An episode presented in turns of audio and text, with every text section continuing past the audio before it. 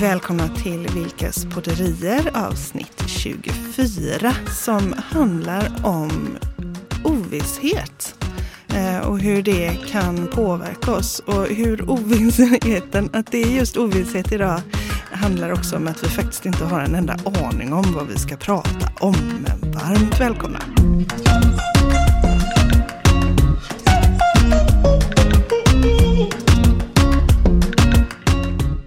Du nämner 24 och då kommer jag ju spontant att tänka på julafton. Ja, jag med. Ja.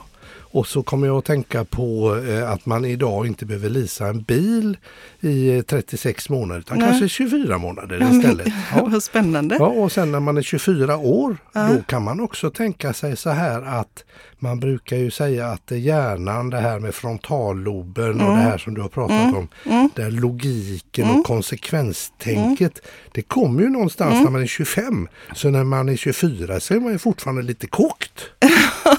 Så, det kan man ju faktiskt vara när man är 52 också. Absolut. Lite kokt. Ja, absolut. Idag känner jag mig lite kokt för vi ska ju göra en podd. Ja. Och lite så har vi faktiskt omfamnat det tillstånd som råder mycket i samhället just nu. Ovisshet. Ovisshet, ja. Ovisshet. Usch, vad jobbigt. Ja, det är lite jobbigt. När ska du gå till jobbet? Jag vet inte. Nej, du ser. Har jag ett jobb? Jag vet inte. Är du frisk? Jag vet inte. Vi har inte så mycket koll på någonting. Nej. Och vi kan ju skratta åt det, men jag tänker ovisshet är ju en sak som människor faktiskt mår riktigt, riktigt dåligt av. Mm. Så det kan vi återkomma till sen. Att det finns några olika parametrar som behöver finnas på plats för att vi ska må riktigt bra. Precis. Liksom så här stabiliserande faktorer, någon sorts bastänk där.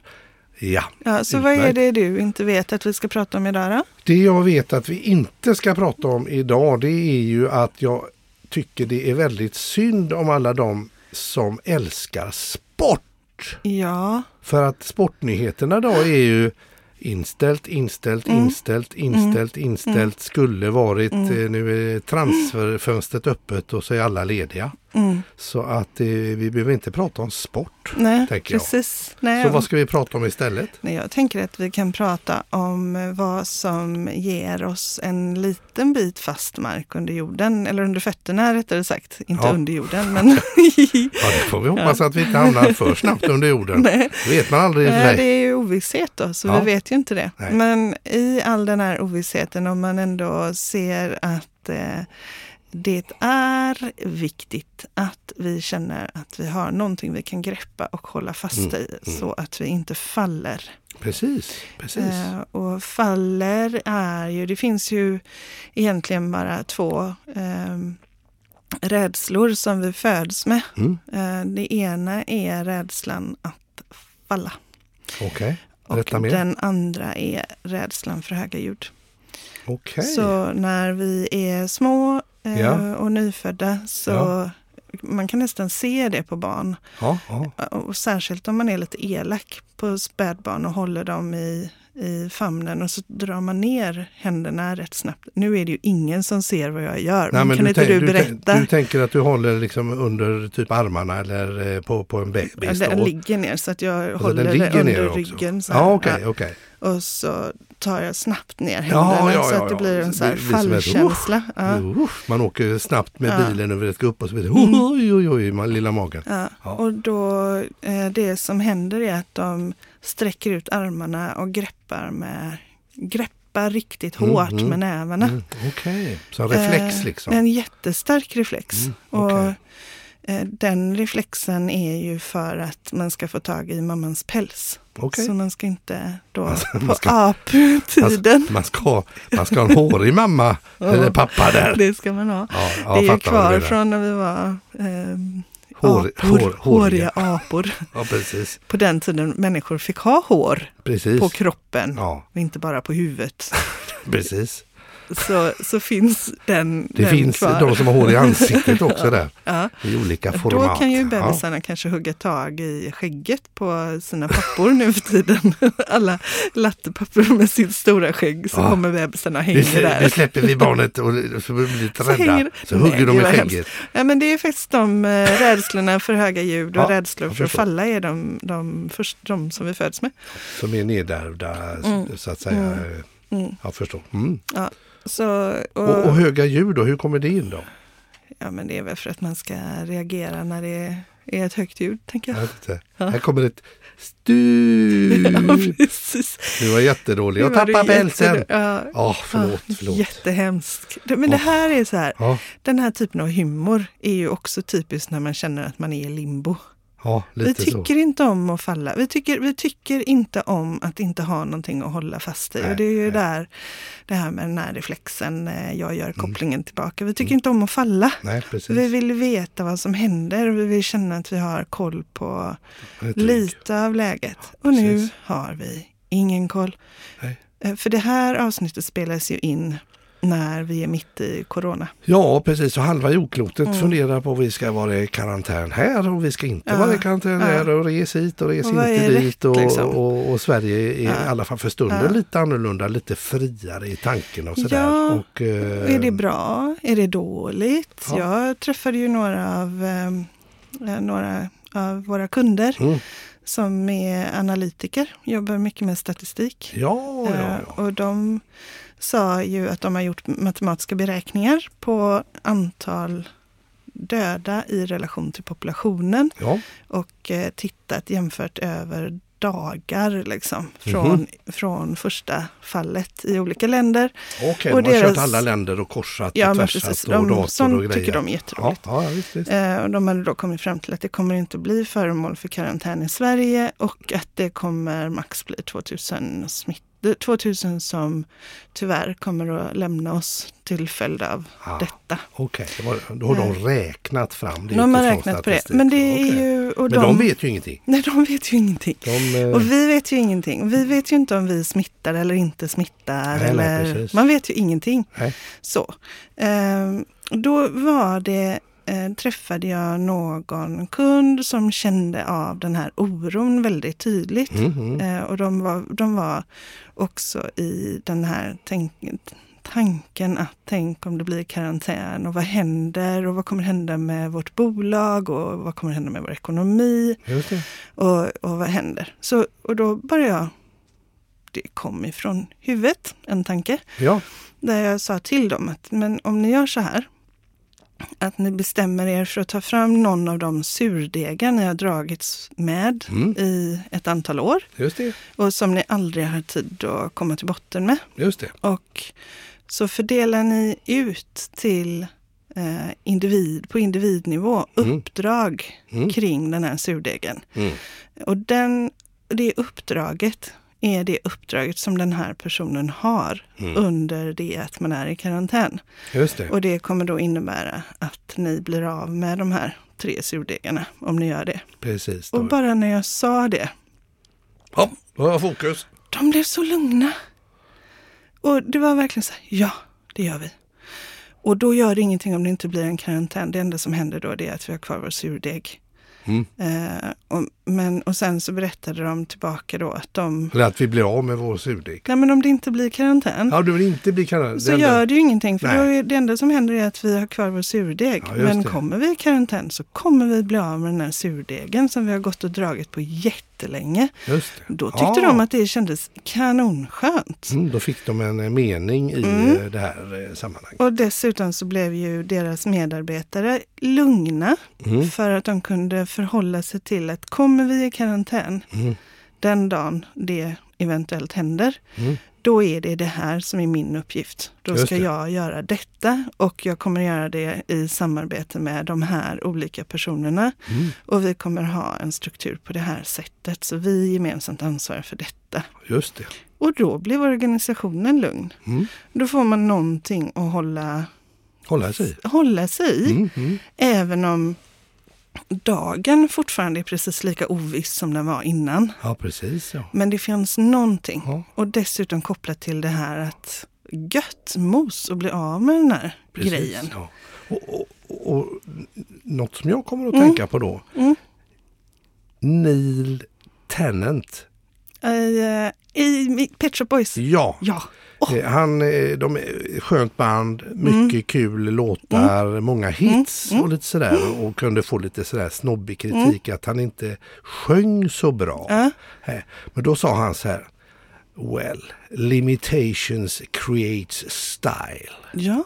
Och det ligger ju någonting i det. Det. Och när man då tittar på det som händer nu i världen när vi har begränsningar, limitations, och man måste vara lite kreativ, hitta nya lösningar, ja, då är man plötsligt, man hjälper varandra på ett annat sätt eller hittar nya vägar, man jobbar med appar, man jobbar digitalt, det kommer fram mycket goda grejer i limitations, så att låt oss säga att det kommer fram lite style här. Och vad härligt att se vad den stylen tar oss vidare längre fram. Vi förändrar världen just nu. Ja, men precis. Det gör vi ju. Men det kan vara viktigt att tänka på i det här att många jobbar hemifrån och att det finns en ovisshet, så kan det vara viktigt. Har jag pratat med dig om SCARF? Att jag har pratat med dig om SCARF-modellen, det vet jag ju, men har jag pratat om den här? Ja, du brukar ta på dig en SCARF ibland och så vet jag inte om du brukar säga att det är SCARF, det är någon speciell SCARF-modell, det vet jag inte om jag har hört. Men om jag är modell, tar på mig en SCARF, så blir det ju SCARF-modellen. Ja. Fast det var inte det. Men det, var, inte det har du inte sagt till mig att hej, här kommer jag i SCARF-modellen. Men jag antar att det är någon form av modell, alltså modellmodell. Berätta, SCARF-modellen, vad är det? SCARF. Ja. Hur stavas det för det första? SCARF.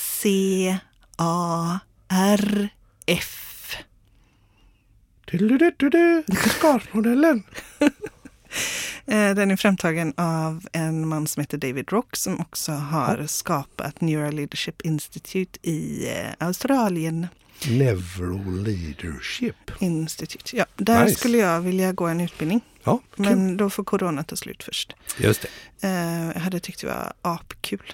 Kul. Jag undrar, jag säger apkul rätt ofta. Vad betyder det? Hur kul är det när det är apkul? Ingen aning. Ja, det är roligt i alla fall. Men du? Ja, SCARF-modell. Precis. Då är det så att vi har ett gäng mänskliga behov som alltid finns där. Och som vi skannar av vår omgivning hela tiden för att se om jag får de här parametrarna uppfyllda. Skannar av, du tänker syn, hörsel, men precis. Känslor. Jag använder mina tentaklar för att läsa. Och det här är ingenting jag gör medvetet, tack och lov. För det hade varit oerhört komplicerat för oss att göra det. Utan det här är någonting som är helt omedvetet och som går på automatprogram. Yes. Det är liksom installerat i hårdvaran, så att säga. Så det finns med oss vare sig vi vill eller inte. Precis. Och SCARF är då förkortning på engelska för 5 olika parametrar. Där den första är status. Status då, och det är där det här pejlandet kommer in. Nej, det kommer in i alla 5. Det kommer in i alla 5. Så vi läser hela tiden av i den här situationen, vad är min status? Så hur förhåller jag mig i relation till andra? Ja. Och att vara en viktig del av någonting viktigt, alltså ett företag som står för någonting eller en grupp som står för någonting som är av värde och som har status, och att jag själv får vara en viktig del i det, det är ett av våra behov. Okay. Om vi då tänker att nu är det många som är hemma just det. Och som plötsligt inte i det sammanhanget där de är vana att vara, utan i ett nytt sammanhang där 2 världar, hemmavärlden och jobbvärlden på något sätt ska mötas. Med det. Och där man inte heller naturligt får den här feedbacken eller responsen som vi omedvetet läser av. Precis, ett leende, man möter en blick. Ett hej. Ja, men en nick när man säger någonting eller så här, bra där. Precis, alltså, eller man får en fråga om någonting eller vad som helst. Alla de här omedvetna responserna som vi hela tiden läser av. Aha. Om man inte får det så är det någonting som kan påverka oss negativt. För då blir vi inte så tydliga för oss själva heller. Nej, okej. Eftersom vi mäter, vi har behovet av den här responsen från vår omgivning för att känna att vi är tydliga. Just det. Man blir synlig på något vis, eller man blir man hittar sin form på något vis. Okej. Ja, med det. Det finns ju till och med de som säger att om man har en låg självkänsla så är det ofta relaterat. Och, alltså det kan ju bero på många saker, så det kan ju vara att man har mönster med sig, att man har haft, att det finns jobbiga saker man har med sig. Men väldigt mycket kan också vara att du är i fel miljö. Okay. Så att din svaga självkänsla eller ditt svaga självförtroende, om självkänsla är känsla för mig själv, vem jag är, att känna mig, och förtroende för själv är vad jag vad har jag för förtroende för mig själv och min leverans. Att själva omgivningen har en väldigt stor påverkan på det. Liksom det är med och liksom, man har någonting liksom att stöta sig mot och stötta sig emot och mäta sig emot kanske lite sådär. Och är man då i en gynnsam sånt sammanhang så är man en rätt skön skön status då. Okej. Precis. Med dig. Och så går man hemma där och rugglar och så var det tomt. Ja, det är tomt, ja. Ja, och då, det är ju jättemånga företag som gör så här fika, vi har ändå våra kaffepauser. Ja. Och jag tror att det är jätteviktigt. Jag tror det är jätteviktigt att man gör det med kameran på. Så att man kan se de andras mimik. Du tänker att man kör typ kaffepaus på video. På video, alltså på datorn på något vis eller FaceTime eller vad som helst. Okej. Och att man också ser till att ha vissa så möten där man ser varandra med kameran så att man kan läsa av mimiken. Så att man kan få inte den här... Inte bara lyssna utan... Nej, och att man är rätt noga. Jag tänker när... en pratar, att de andra är noga med att också visa, liksom bekräfta och ge den här personen lite möjligheter att läsa de här signalerna. Det är sant, för mycket, det vet man ju om man är live och syns i verkligheten och känner man ju dofter och man känner vind och, men när man ses på en skärm så behöver man ju överdriva lite mimik kanske och rösten och sådär så att man verkligen ger respons. Ja, men det var klokt. Så du säger att vi ska ha fikapauser, alltså 10 fika och 15 fika på... Ja, det har jag ju faktiskt föreslagit att vi dessutom ska ordna för alltså erbjud. Ja, men att vi bara har det. Ja, men det är väl jättebra så det. Så fika med coachen. Ja. Men man kan ju fika med arbetskamraterna då. Ja, du kan fika. Eller att du helt enkelt säger istället för att ta det här som ett telefonmöte eller så. Under rådande omständigheter. Ja, fattar. Ja. Och i det att det inte är sådana här omständigheter så att vara noga med att faktiskt ge folk positiva strokes. Alltså positiv feedback även med mimiken. Just det. Att man ger sina medmänniskor uppskattande gester. Ja. För när man gör det så får man ju faktiskt det tillbaka. Det smittar. Ja, just det. Och det kan föra människor närmre och det kommer att få dig att må bättre. Intressant att du säger detta, för någonting just nu tycker jag är om man till exempel går och handlar. Visst, man håller avstånd och alla, även om man vill nysa så går de och håller sig för näsan. Men man är väldigt artiga. Ja. Hej. God dag. Vad trevligt. Och där står du och klämmer på clementinerna. Nej, men lite mer sånt. Ja. Och pratar lite. Det är kanske lite det handlar om för att man saknar lite det här att gnugga sig mot. Fattar. Intressant. Ja, men, Status. Nästa är då certainty på engelska.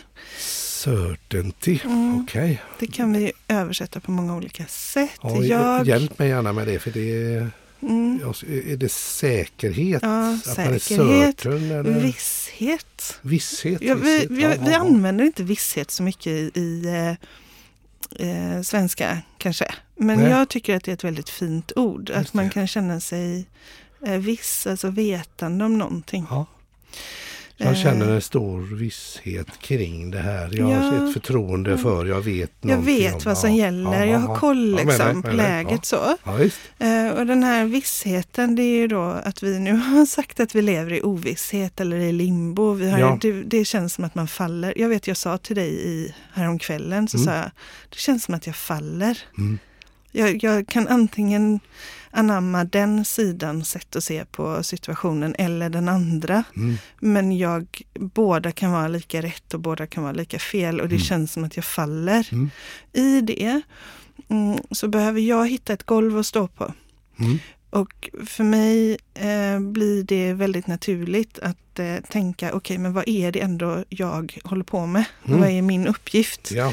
Och så se till att boxa ner det i, vad är det då jag ska göra fram till lunch? Vad är det jag ska göra efter lunch? Just det. Och vad är det jag skulle vilja fylla min dag med mer? Mm. Och för att skapa lite visshet och kontroll om hur... fyrkantighet liksom. Ja, med det. Och att också se till att ge sig lite så här leveranser, även om det bara är, jag ska leverera en grej före lunch, en grej efter lunch, och sen vill jag ha en massa syre och luft och gå ut och promenera.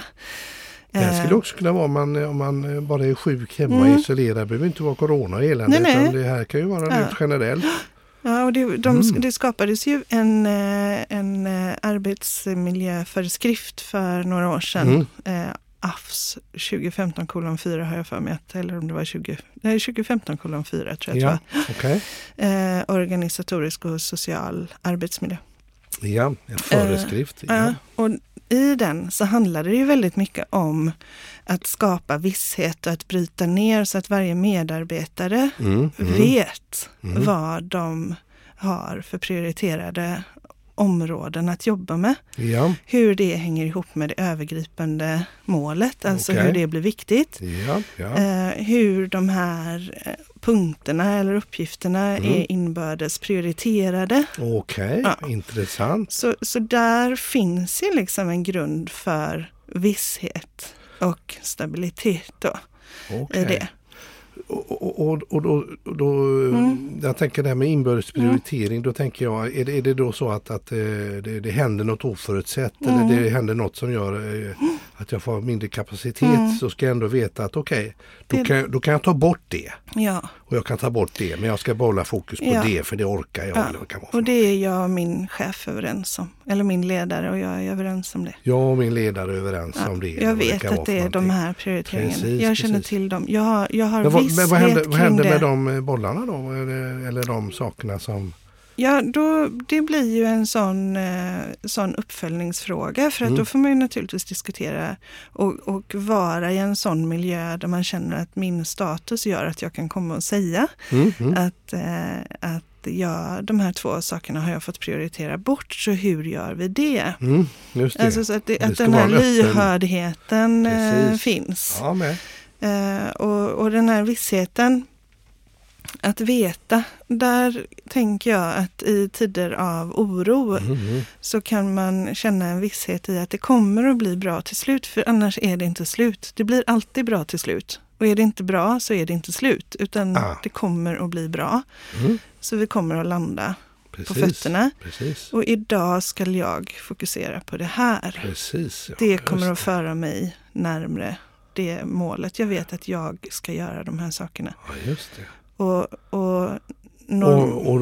jag tänkte på det du sa med AFSen då, att man då inför sig själv har att här har vi prio 1 och 2 och 3, och sen då okej, det är bara jag.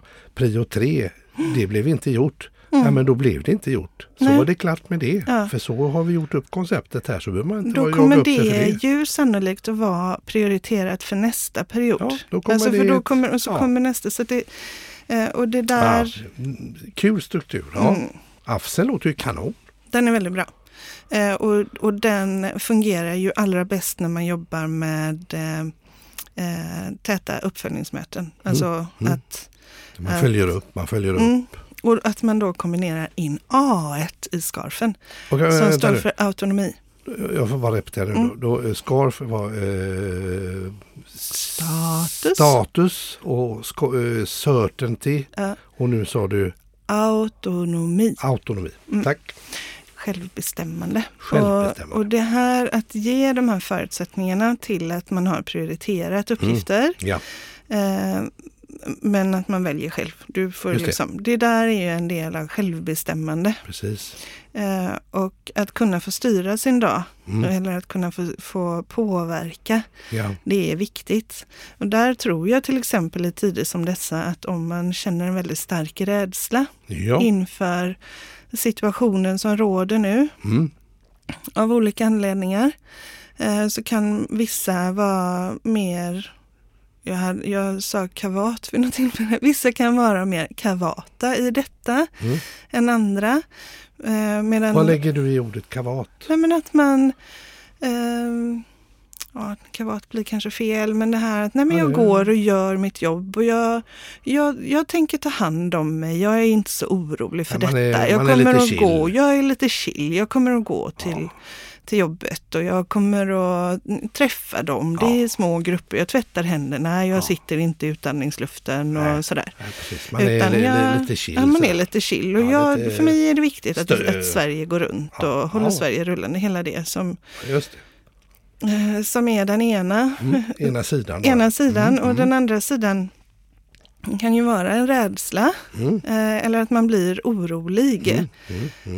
Låt säga att du har någon i din bekantskapskrets som har drabbats allvarligt av till exempel covid-19. Men det skulle lika gärna kunna vara att någon har haft allt ALS till exempel och strypts, alltså dött av att man inte har kunnat andas och att det var förfärligt. Alltså, så det finns ju så många olika, eller att du har någon i din närhet som är i riskzon eller... Du är orolig för någon eller dig själv helt enkelt. Och... Jag kan ju ta mig själv som exempel, för jag är ju faktiskt inte särskilt rädd egentligen. Nej. För det här och jag går iväg och jobbar och så. Jag har vissa möten, jag ser hela tiden till att sköta mig. Men jag har också en tendens att så fort jag får en förkylning så sätter det sig i lungorna. Och jag får lunginflammation jättelätt. Den sidan kan göra mig orolig. Jag förstår. Ja. Och nu är vi på autonomi. Ja, så att, vad kan jag bestämma själv? Då är det ju sådär att faktiskt ges möjligheten att agera utifrån det som är min den energin, om jag får säga så, som stör mig eller som styr mig just nu. Ja, just det. Så om jag har en orolig dag att jag kan få då arbeta med mina uppgifter på ett sätt där jag kan få bestämma själv att jag är hemma eller att jag gör det här mötet på länk eller att jag, så att jag känner att jag är i kontroll. Vi behöver känna att vi är i kontroll. Och att jag kan påverka. Precis. Så att egentligen, du vet det här gamla sättet att leda människor med att man talar om för dem exakt vad de ska göra och de ska följa instruktionen till punkt och pricka. Det finns ingen grad av autonomi i det. Nej. Det skapar, snarare än att skapa engagemang, så demotiverar det människor. Och faktiskt också gör dem mer passiva. Så du får inte fram det bästa i en människa om du inte ger dem en viss grad av möjlighet att påverka. Och där finns det, jag vet man har gjort studier på äldreboende i England där alla som bodde där var grymt missnöjda med maten. Usch, vilken dålig mat. Ja, det var ingen bra mat. Missnöjda. De tyckte det, den var inte god. Det fanns ingenting positivt att säga. Usch, vilken mat. Och vad gjorde de då? Så kom de i kontakt med ett universitet, eller om universitetet tog kontakt med äldreboenden. Och ville testa det här med autonomi. Så då fick de boende välja mellan typ kött eller fisk varje dag. Recepten var fortfarande detsamma och det var viktigt att det tillagades på exakt samma sätt som tidigare. Men man fick då själv avgöra om jag ville ha kött eller fisk idag. Och valde jag då det här, men tog jag kött idag. Då smakade det godare, antar jag. Ja. Det var galna resultat. Så bara att man fick välja, ha något att välja mellan, påverkade det hela upplevelsen. Ja. Så att till och med smaken blev bättre. Och faktiskt hela upplevelsen av att vara en person på det boendet. Mm-hmm. Så hela totalupplevelsen blev bättre bara för att man fick lov att välja. Och det är ju samma sak om du tänker med ett barn. Mm. Och de ska klä på sig, så har man kort en tid och så ska man till dagis. Nu är det ju bra länge sedan du och jag var i den situationen. Men om man då säger, ta på dig strumporna. Eller om man säger, okej, vill du ha de röda eller de blå strumporna? Jag kan ta de blå. Då tar jag de blå idag. Mm. Ja, varsågod här. Jag vill ha en röd och en blå. Ja, men varsågod. Ja. Det spelar inte dig någon roll. Nej. De ska bara ha strumpor på fötterna. Precis. Så det här att ha en möjlighet att få påverka, det är jätteviktigt för oss. Eftersom vi då från urtider ville kunna lämna flocken om vi inte trodde på det. Okej. Mm. Det ser man. Intressant. Mm. Och jag tänker att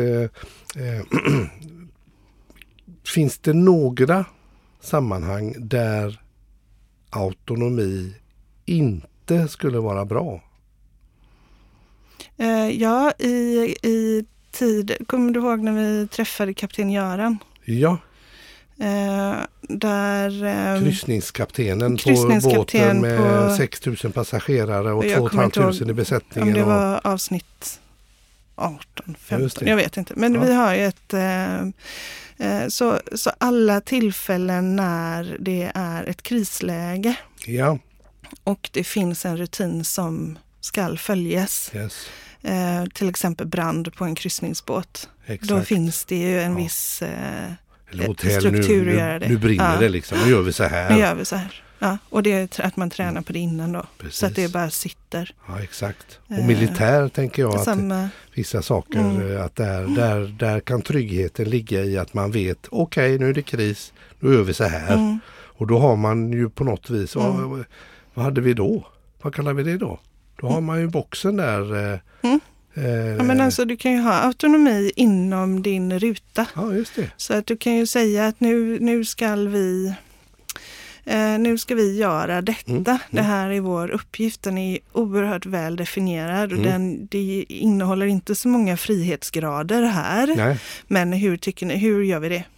Ja. Alltså så att involvera i huvudet hela tiden. Ja, just det. Precis. Är ju det enklaste tricket. Intressant. Så autonomi är så viktigt. Ja. Och tänker jag då också, nu pratar vi kris då, vi pratar brand eller krig eller vad det kan vara för någonting. Men när det gäller motivation då, så måste ju det här med autonomi vara väldigt viktigt. Ja, det är superviktigt. För att få folk att liksom göra sitt bästa och känna att man är med och påverkar. Men ändå har den här ramen då. Men vi har ju de här klassiska grejerna man kan göra också med autonomi. Så jag kan ju säga till, eller du kan säga till mig eller jag till dig, så kan jag säga, vill du gå ut med hunden före eller efter du har gjort dammsugan? Ja, den är lurig. Vill du plocka ur diskmaskinen före eller efter du har kokat kaffe? Ja. Då kommer jag ju få mitt kaffe och du kommer plocka ur diskmaskinen, men du får välja själv i vilken ordning. Precis. Det är autonomi. Det är autonomi, ja. Och jag vill minnas så som att det finns ett namn för den typen av upplägg som heter Milton-modeller och Milton-snack, eller hur? Det kanske vi ska ta någon gång. Det kan vi ta någon gång också, precis. Det är roligt. Ja. Men så autonomi är viktigt och det... Vill du äta med mig före eller efter du har lagat maten? Ja, precis. Den var inte jättesmart, men den var ett försök. Okej, autonomi. Vill du välja mig som coach för eller efter du har skrivit på avtalet? Ja, just det. Nej, det var inte så bra heller. Ja, men det funkar. Ja. Vi förstår principen. Så att ge möjlighet till att välja helt enkelt. Och är rätt då. Tycker du att det här är spännande? Eller är jag tycker det är roligt. Ja, okej. Ja. Är rätt. Står R. R. Som är Roland. Ja, eller relatedness. Relatedness. Ja. Okej, berätta. Det är ju känslan av att kunna relatera till andra i gruppen. Alltså känna igen sig i andra. Okej. Så där handlar det till exempel om att vi har en gemensam tillhörighet. Vi pratade ju förra avsnittet om när ni var ute och sprang det här gänget och ni gjorde era maraton. Just det. Då hade ni ju exakt likadana kläder. Ja, absolut. Och ni kunde känna igen er i varandra. Ja. Ja. Och bara ni tog på er de här grejerna. Och du pratar ju om hur stolta ni var i det här. Landslaget. Mm. Ja, men, och vet du vad jag kommer att tänka på? Nej. Det här jättedåliga skämtet när man ska ha fest och så utsätter man en stackare för det är maskerad, alla ska klivt sig till ankor och så är det, kommer man, ringer man på ding dong, blombuketten och så är alla vanligt klädda, så kommer jag som ankare. Och vem var det? Det var någon av våra vänner. Och vem var det? Som var bjuden på en fest där det var bondtema. Kommer du ihåg det här? Bondtema. Det var bondtema, så de klädde ut sig till bonde och piga. Ja, bonde, typ Raskens. Ja. Mm. Ida. Och då kan jag bara gissa att någon kommer som James Bond. Det var ju Bond-tema. Ja. Det var ju bara det att de läste fel på inbjudan. Så det var Bond-tema. Det var alla var uppklädda som James Bond. Och så kommer Raskens liksom. Ja. Nej, det är fruktansvärt roligt. Det är jätteroligt. Men då kan man säga det här med relatedness. Vad kreativt. Bondtema, hur kommer man ens på tanken? Ja, men varför inte? Det står ju bondtema. Ja, här kommer jag med en grepe och en högaffel och en hatt. Ja. Med en fågelskrämma. Det är ju bondtema idag. Det är också det. Ja. Men då var ju alla... Alltså det här igen, att komma in där som Raskens, när alla är klädda som lyxlirare. Ja. Det känns inte så gott i magen där. Nej, utan vi vill känna igen oss. Ja, just det. Och det är också viktigt att tänka på att när vi då blir som nu då många jobbar hemifrån, vi är isolering, då har vi ju kanske mer av vår familjetillhörighet, om vi nu har en familj hemma, om vi inte bor ensamma. Och så vill vi göra vårt jobb där vi egentligen har en annan tillhörighet. Men det är ingen annan som förstår det. Nej. Det är ingen annan som kan relatera till det som du håller på med. Nej. Och då får du en låg score på det här med relatedness, alltså att känna igen sig andra. Precis. Tillfällen när vi får en högträff, det är ju typ när man är på en sportsbar någonstans och det är två lag som spelar. Ja, precis. Och man kollar på matchen. Man kollar på matchen. Och så är det ditt lag mot det andra laget. Ja. Och så vinner ditt lag. Och så den känslan liksom. Alla vi med halsdukar och mössor och hattar och kepsar. Och vilket lag skulle det vara för din del? Det skulle vara lag i Göteborg, GAIS, tycker jag, vackrast dräkter, och det var min pappa från början som introducerade mig för det. Sen så skulle jag nog säga i England, Crystal Palace och vi kan väl stoppa det. Ja, men Crystal Palace då. Så då är det i de färgerna. Så, det är så, alla. Och det spelar ingen roll. Du har inte träffat människorna en enda gång förut. Du bara liksom älskar det. Här står vi med våra grönsvarta halsdukar och en hjärna. Och det är ju samma när man då kommer tillbaka efter en sån här period och man plötsligt är tillsammans igen. Det kan ju bygga, rätt mycket härlig kulturkänsla. Just det. När man kommer tillbaka och man får komma tillbaka och man är med sina. Liksom, man känner igen sig i det. Ja. Och samtidigt lite det du sa förut med att vi är i affären och vi är trevliga. Vi står ju och är i samma upplevelse allihopa. Ja, just det. Så nu kan vi ju känna igen oss i många fler människor än vi normalt gör, eftersom vi alla delar samma ovisshet. Ja, just det. Ja, det är klokt. Ja. Men det här är kul, tänker jag så här. Jag har ett företag. Vi ska klä oss i GAIS-kläder allihopa här. Och så skulle det vara en lösning. Men det gör man ju inte. Men hur skapar man den här kulturen eller vi-känslan eller som kanske inte syns?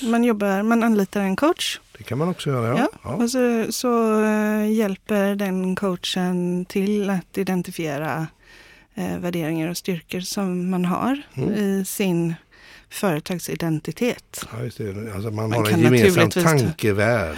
Man kan naturligtvis ta fram det själv också, men man är rätt och hemmablind så att de mest basala grejerna kanske man inte ens ser själv.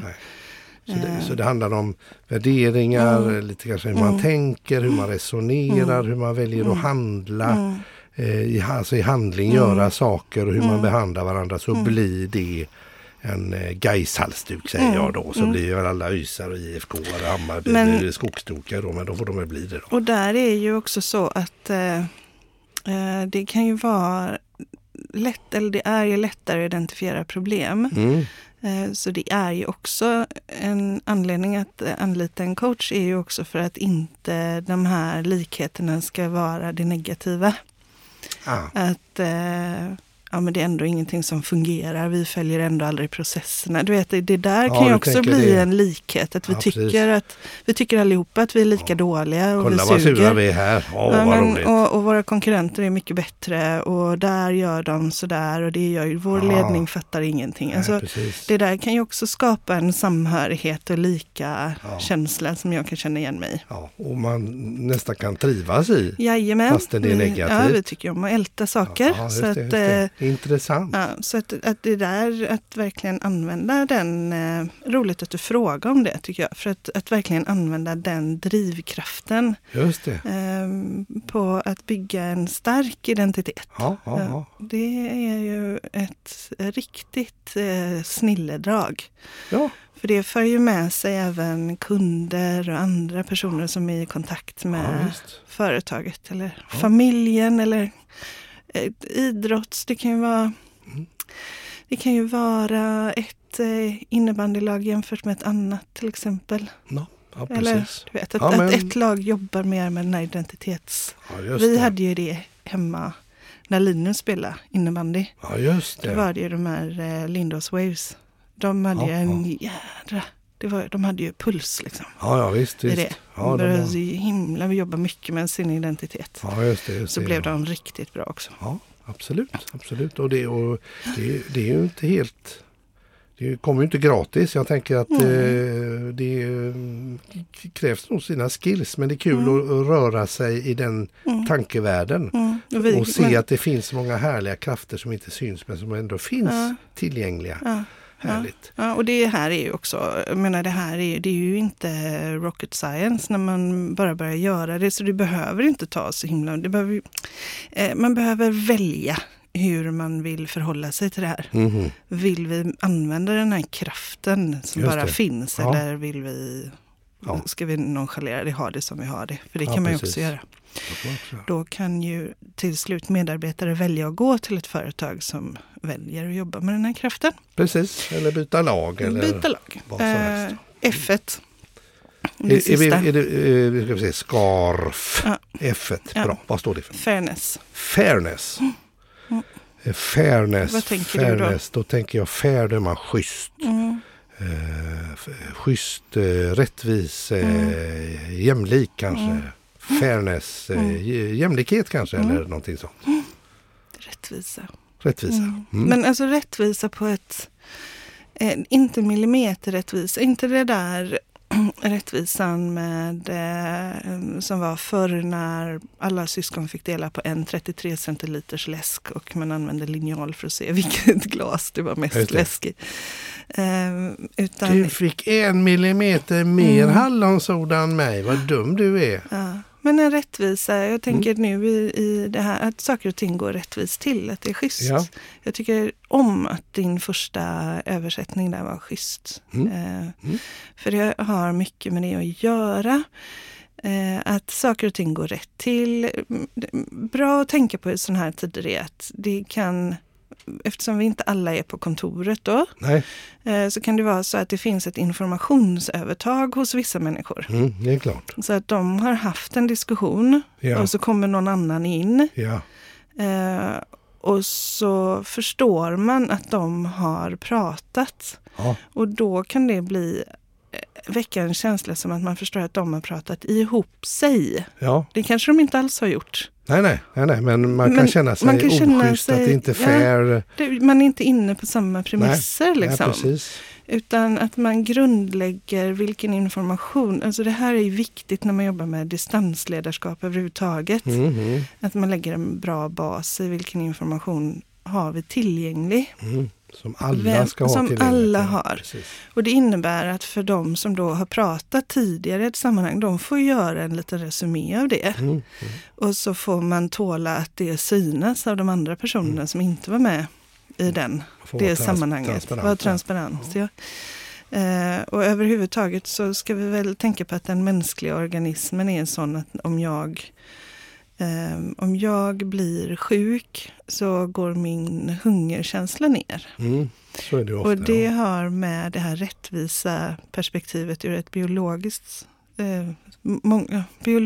överlevnad att göra. Okay. För att om jag blir sjuk så behöver de andra ta hand om mig. Just det. Och därför så blir min hunger lägre så att... Ja, för jag kan ändå inte bidra till mitt stå till stacken. De behöver de kompensera mig. Ah, okay, jag fattar. Ja, men de behöver ha mer liksom. Ja, okej. Så det är ju biologiskt. Så det är egentligen rättvisa... ur ett flockperspektiv. Ofta när man pratar om rättvisa, inte minst i Sverige, så handlar det om att alla ska ha lika lön. Allt ska vara lika. Ja. Lika, man ska ha lika. Det är inte det vi pratar om här. Nej. Utan det är ett rättvisa. Det är schysst. Jag fattar att du, om du jobbar 18 timmar och du tjänar den pengen så jättebra. Om jag ligger på sofflocket fick jag lite mindre pengar. Så kan det ändå vara schysst. Ja. Och då är det viktigt att det finns en transparens kring det. Ja. Hur det systemet ser ut. Okay. Systemet där vissa som jobbar mycket får mer betalt än de som jobbar mindre. Så att man kan syna det. Mm. Och motivera det i en schysst organisation. Ja, och säga, alltså det här är ställningstagande vi har gjort. Vi värderar det på det här sättet. Mm. Sen får ju jag som individ bestämma om jag köper det eller inte. Mm. Och om jag inte tycker att det är rättvist, då skulle jag nästan säga att om jag upplever att det här systemet är orättvist och det är det systemet som råder, då kommer jag nästan göra... åverkan på mig själv om jag väljer att vara kvar där. Ja, just det. Precis. Man kan ju naturligtvis försöka påverka och så här, men om beslutet ligger så kanske man ska välja att gå någon annanstans till ett system som passar en bättre. Ja, just det. För vad du inte pratar om här egentligen, det är ju inte liksom rovdrift eller ocker. Nej. Eller, för det har ju ingenting med att man ska finna sig att det är orättvisor, utan att fair är fair, att det finns en sund, transparent balans och en förståelse för var i systemet man finns och vilken funktion man har. Och att man känner sig nöjd med det, att man liksom begriper skillnaderna. Och hur? Alltså, man begriper. Man undviker avundsjuka, man kanske till och med uppskattar på ett annat sätt. Ja. Jag var faktiskt med och ta fram... när jag jobbade som HR-direktör så var jag med att ta fram ett belöningssystem inom IF Metalls område som hade differentierad lönesättning. Okay. Och det är helt otänkbart egentligen. Ja, det är som jag uppfattar fackförening ofta. För det känns som att det skulle kunna vara kontroversiellt. Ja, precis. Men det här belöningssystemet lades också upp som exempelsystem på IF Metalls sida. Okay. För att det var en differentierad lönesättning i ett helt transparent system som grundade sig i kompetensinventering, utvecklingssamtal, möjlighet att växa med organisationen och så vidare. Just det. Så att man satte det i ett större sammanhang. Man kopplade egentligen ihop hela skarfen. Okay. Så du kopplar ihop att du är en viktig kugge oavsett vad du är i systemet. Ja.